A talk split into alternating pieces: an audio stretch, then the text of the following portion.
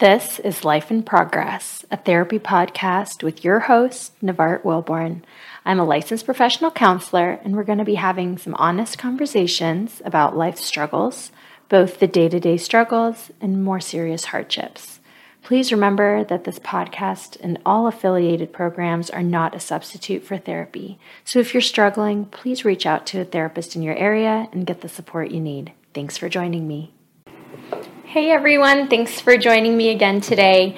So, I again, I want to apologize. You didn't get an episode last week. I was on vacation and um, I had wanted to record one for you before I left, but life was just a little busier than I had expected. So, um, back to it this week. So, the last two sessions that I, or last two episodes that I did, uh, are kind of I want to reference them as we go into today's topic. So the last one I did was with my friend Stacy, and it was about um, when adult communication looks like a toddler tantrum. And so if you haven't listened to that, please go listen to it. It'll be um, an interesting one for you. And then the one before that was about the importance of having a good foundation in the relationship between you and your spouse, you know, a good friendship and how having that foundation really facilitates better communication because there's some, you know, that relationship, that friendship cushions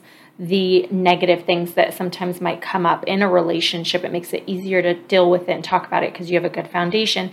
And then um, with the the toddler communication one, it was kind of a a look at when we speak to each other in a way that's really not respectful, specifically, you know, yelling and just really being rough and harsh in the way we communicate, that was something that um, unfortunately a lot of people display in the way that they communicate. People think that it's appropriate to yell and be rude when talking to others, especially family members. So, those were the last two that we did, just to kind of recap. And then today, I want to focus on kind of an extension of that, which is I'm kind of looking at it as the topic, uh, kind of falling under the umbrella of the unhealthy games that couples play in communication.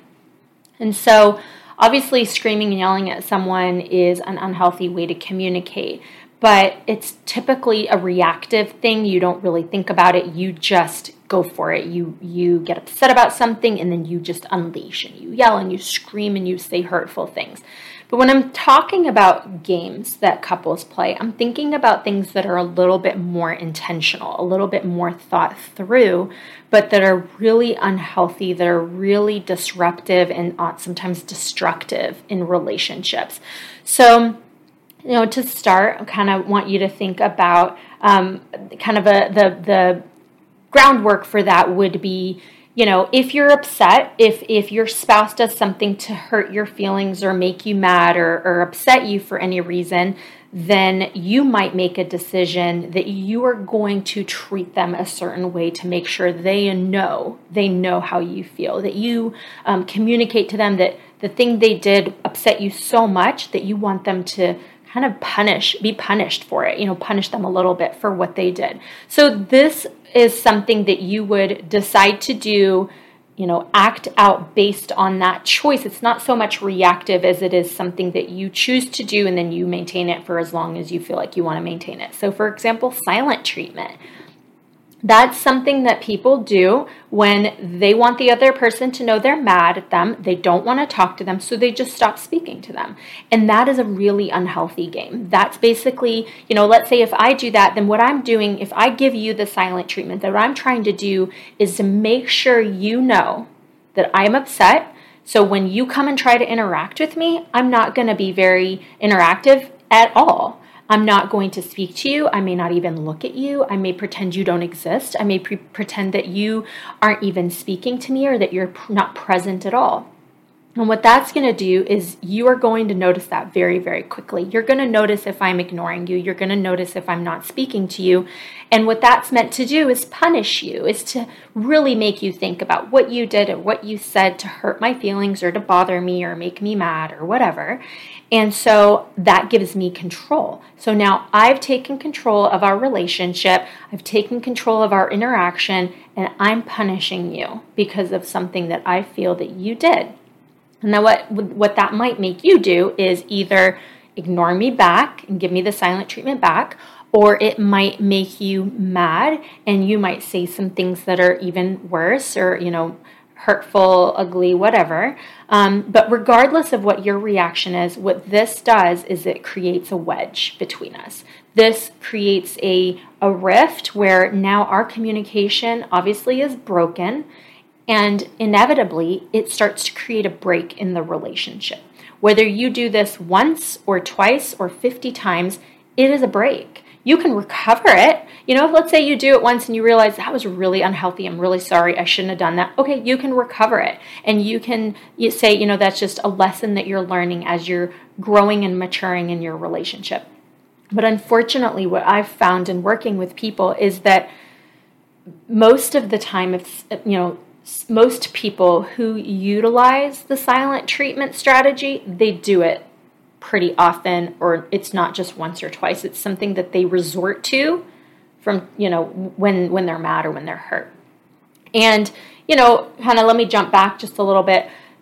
A lot of the times what i find is that the people who tend to use silent treatment are people who already have figured out one way or another that the communication in their relationship is not fantastic. You know, maybe in the past they tried to talk about a situation and their spouse didn't react well or didn't really respond in a way that was helpful, didn't participate in the communication. And so talking about it maybe didn't work so well. And so now they're just skipping that altogether and they're just going to give the silent treatment to teach a lesson that way.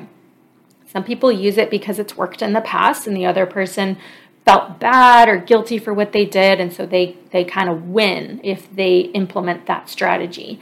Um, but you know and some people just try it because they've never tried it before and then they decide hey if it works they keep doing it. If it doesn't they change it up.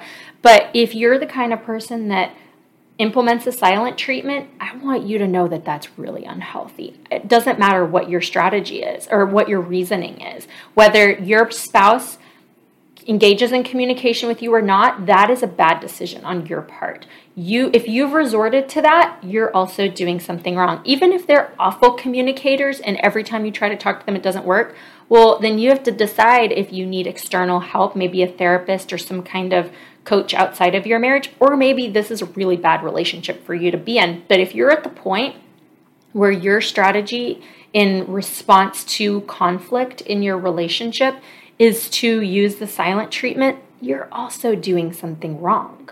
And that's not healthy no matter how you spin it.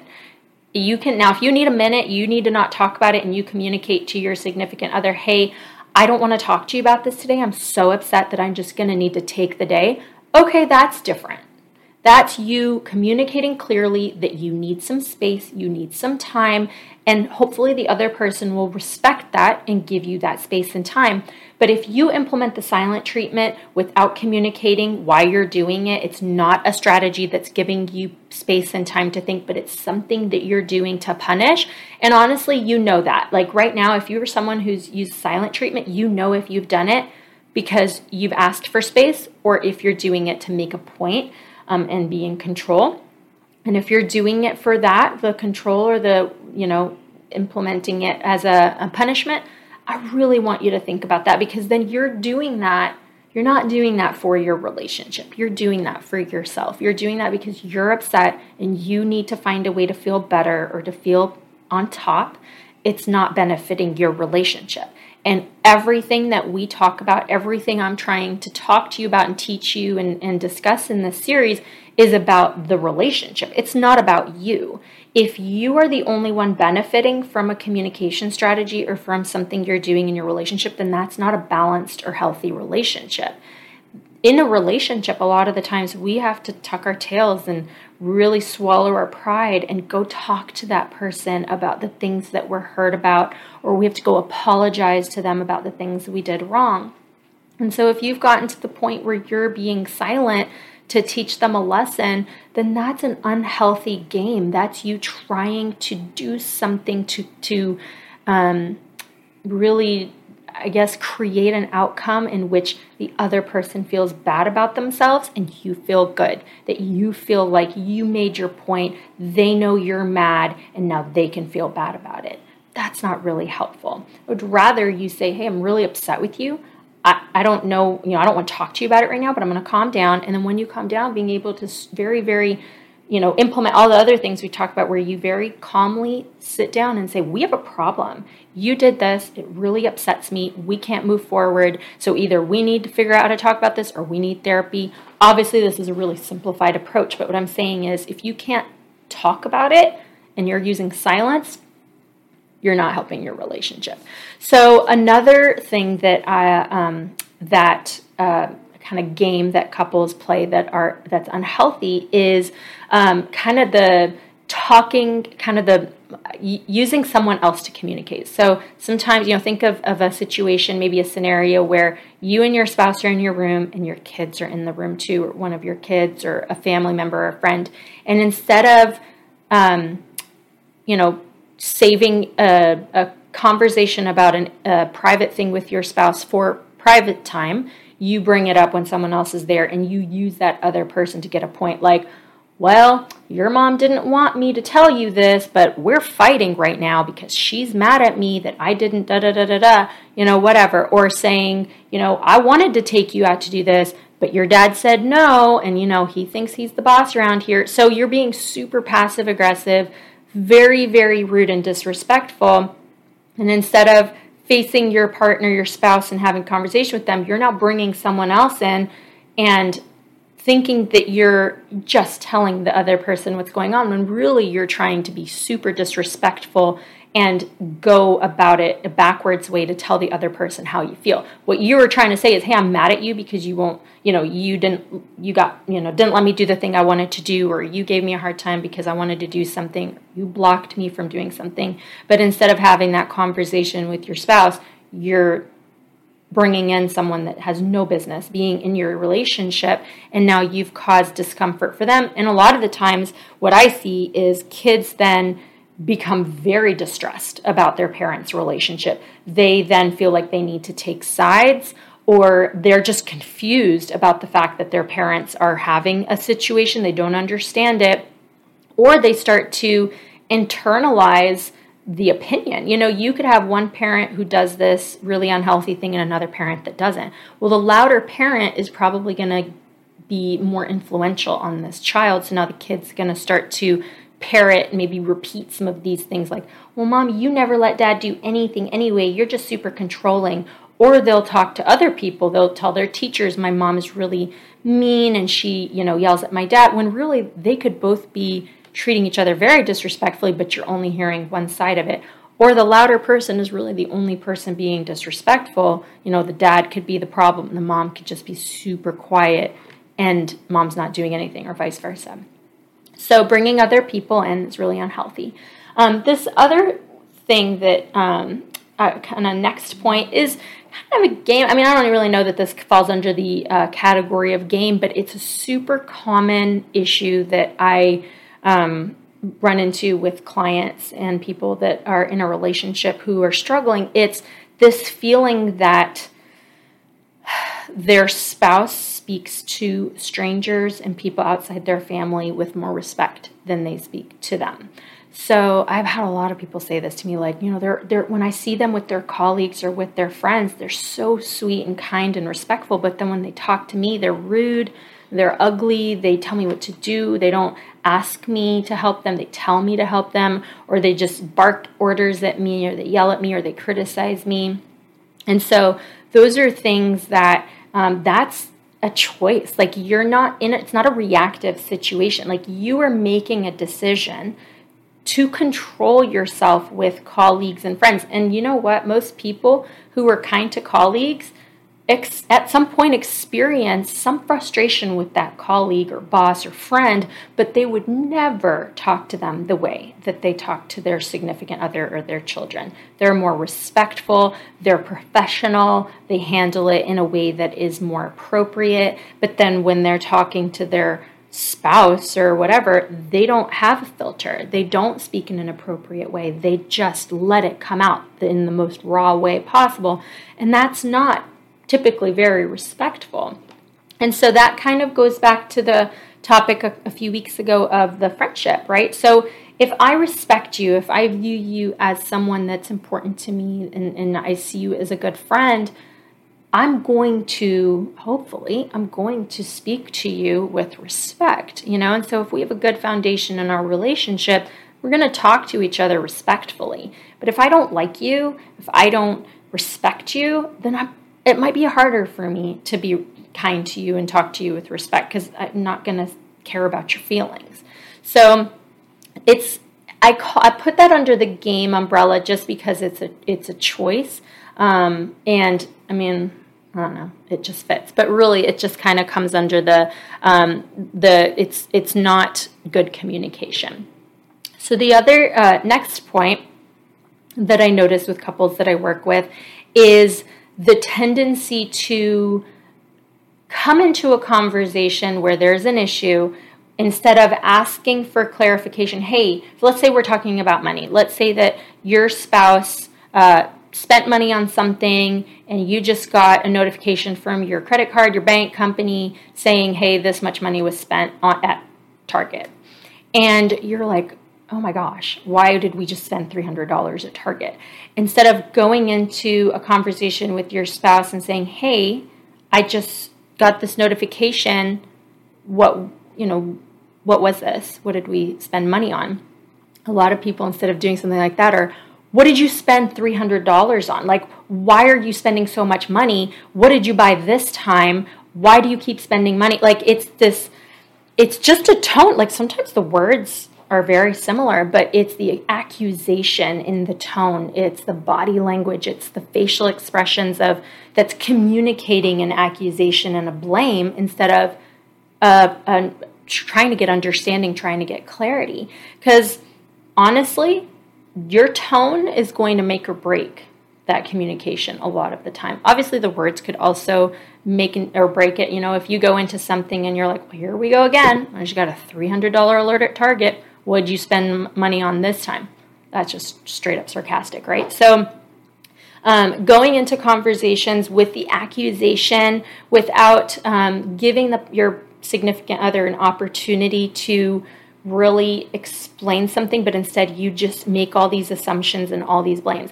And I see this as um, something that isn't super reactive. I mean, sometimes it's reactive. You get that alert and you're mad and you want to address it. But a lot of the times it's stuff that you have had plenty of time to really um, decide how you're going to approach it. You know, you could have something that happens, and by the time you get home and you want to address it, you can make a decision to be calm and respectful in the way you ask your question, but you still might go in there blaming and accusing and being sarcastic. And now what you've done is that you've created by blaming your you know using a blaming technique in your strat in your strategy you are now creating defensiveness in your spouse. Now they feel like they have to argue with you and defend their side even if there was really no reason to have a conversation like this. It could have been a very simple answer and it could have been well this is the thing you told me to buy and you just forgot that you wanted me to buy it. Or hey that we were going to go back to school shopping that's how much it costs. Whatever it doesn't really matter what the details are.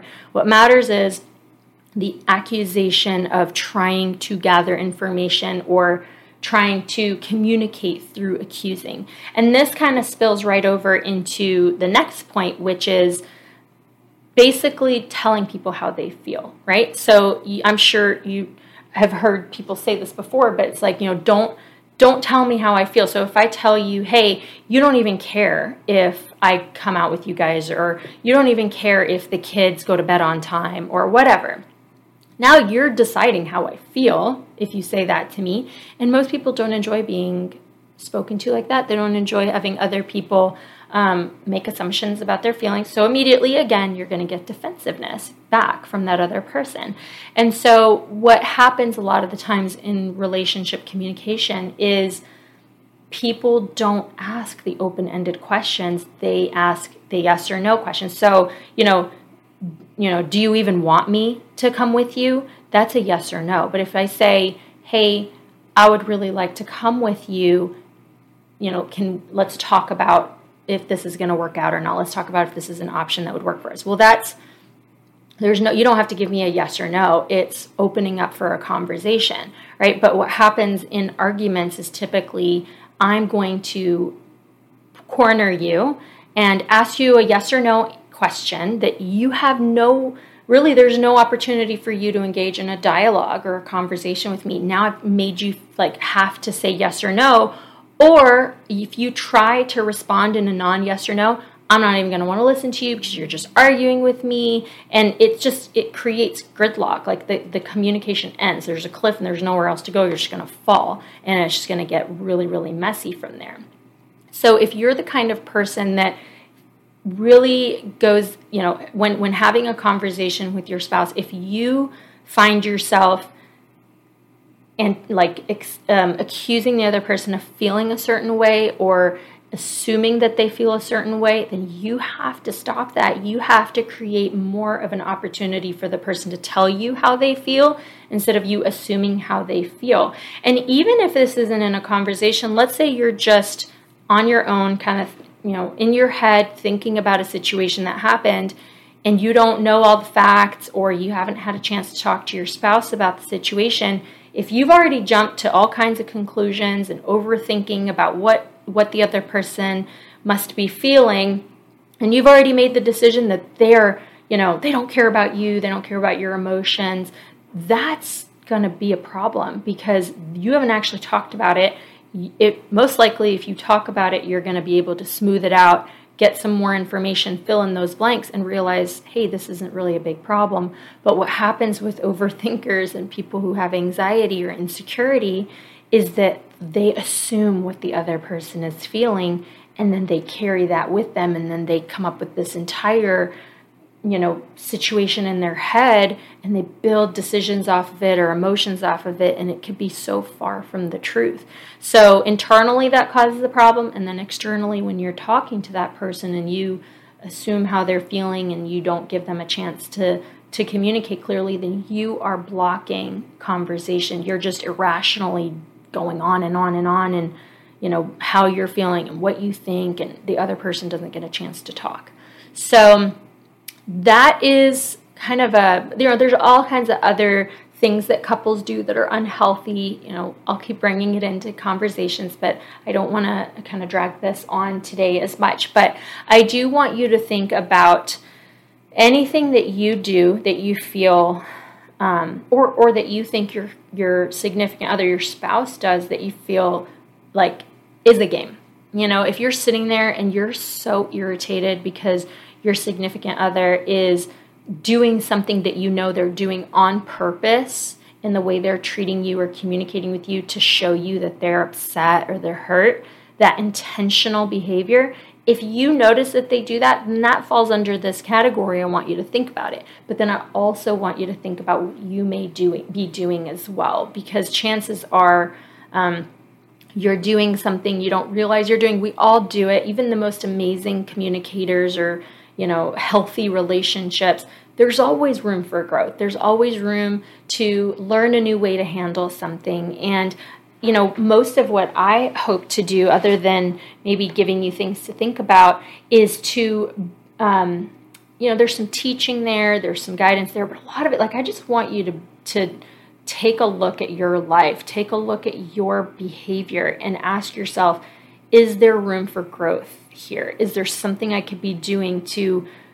be better, feel better, treat people better? Is there something that I can do that would serve me better in my life instead of this thing that I do that really just, you know, it's not helpful, it makes the situation worse, or it negatively affects my relationship? I want you to be introspective. I want you to think about how the you know the role that you play in your own life that yeah there are some things that happen in life that are out of your control but there's so many more things that happen in your life that are in your control.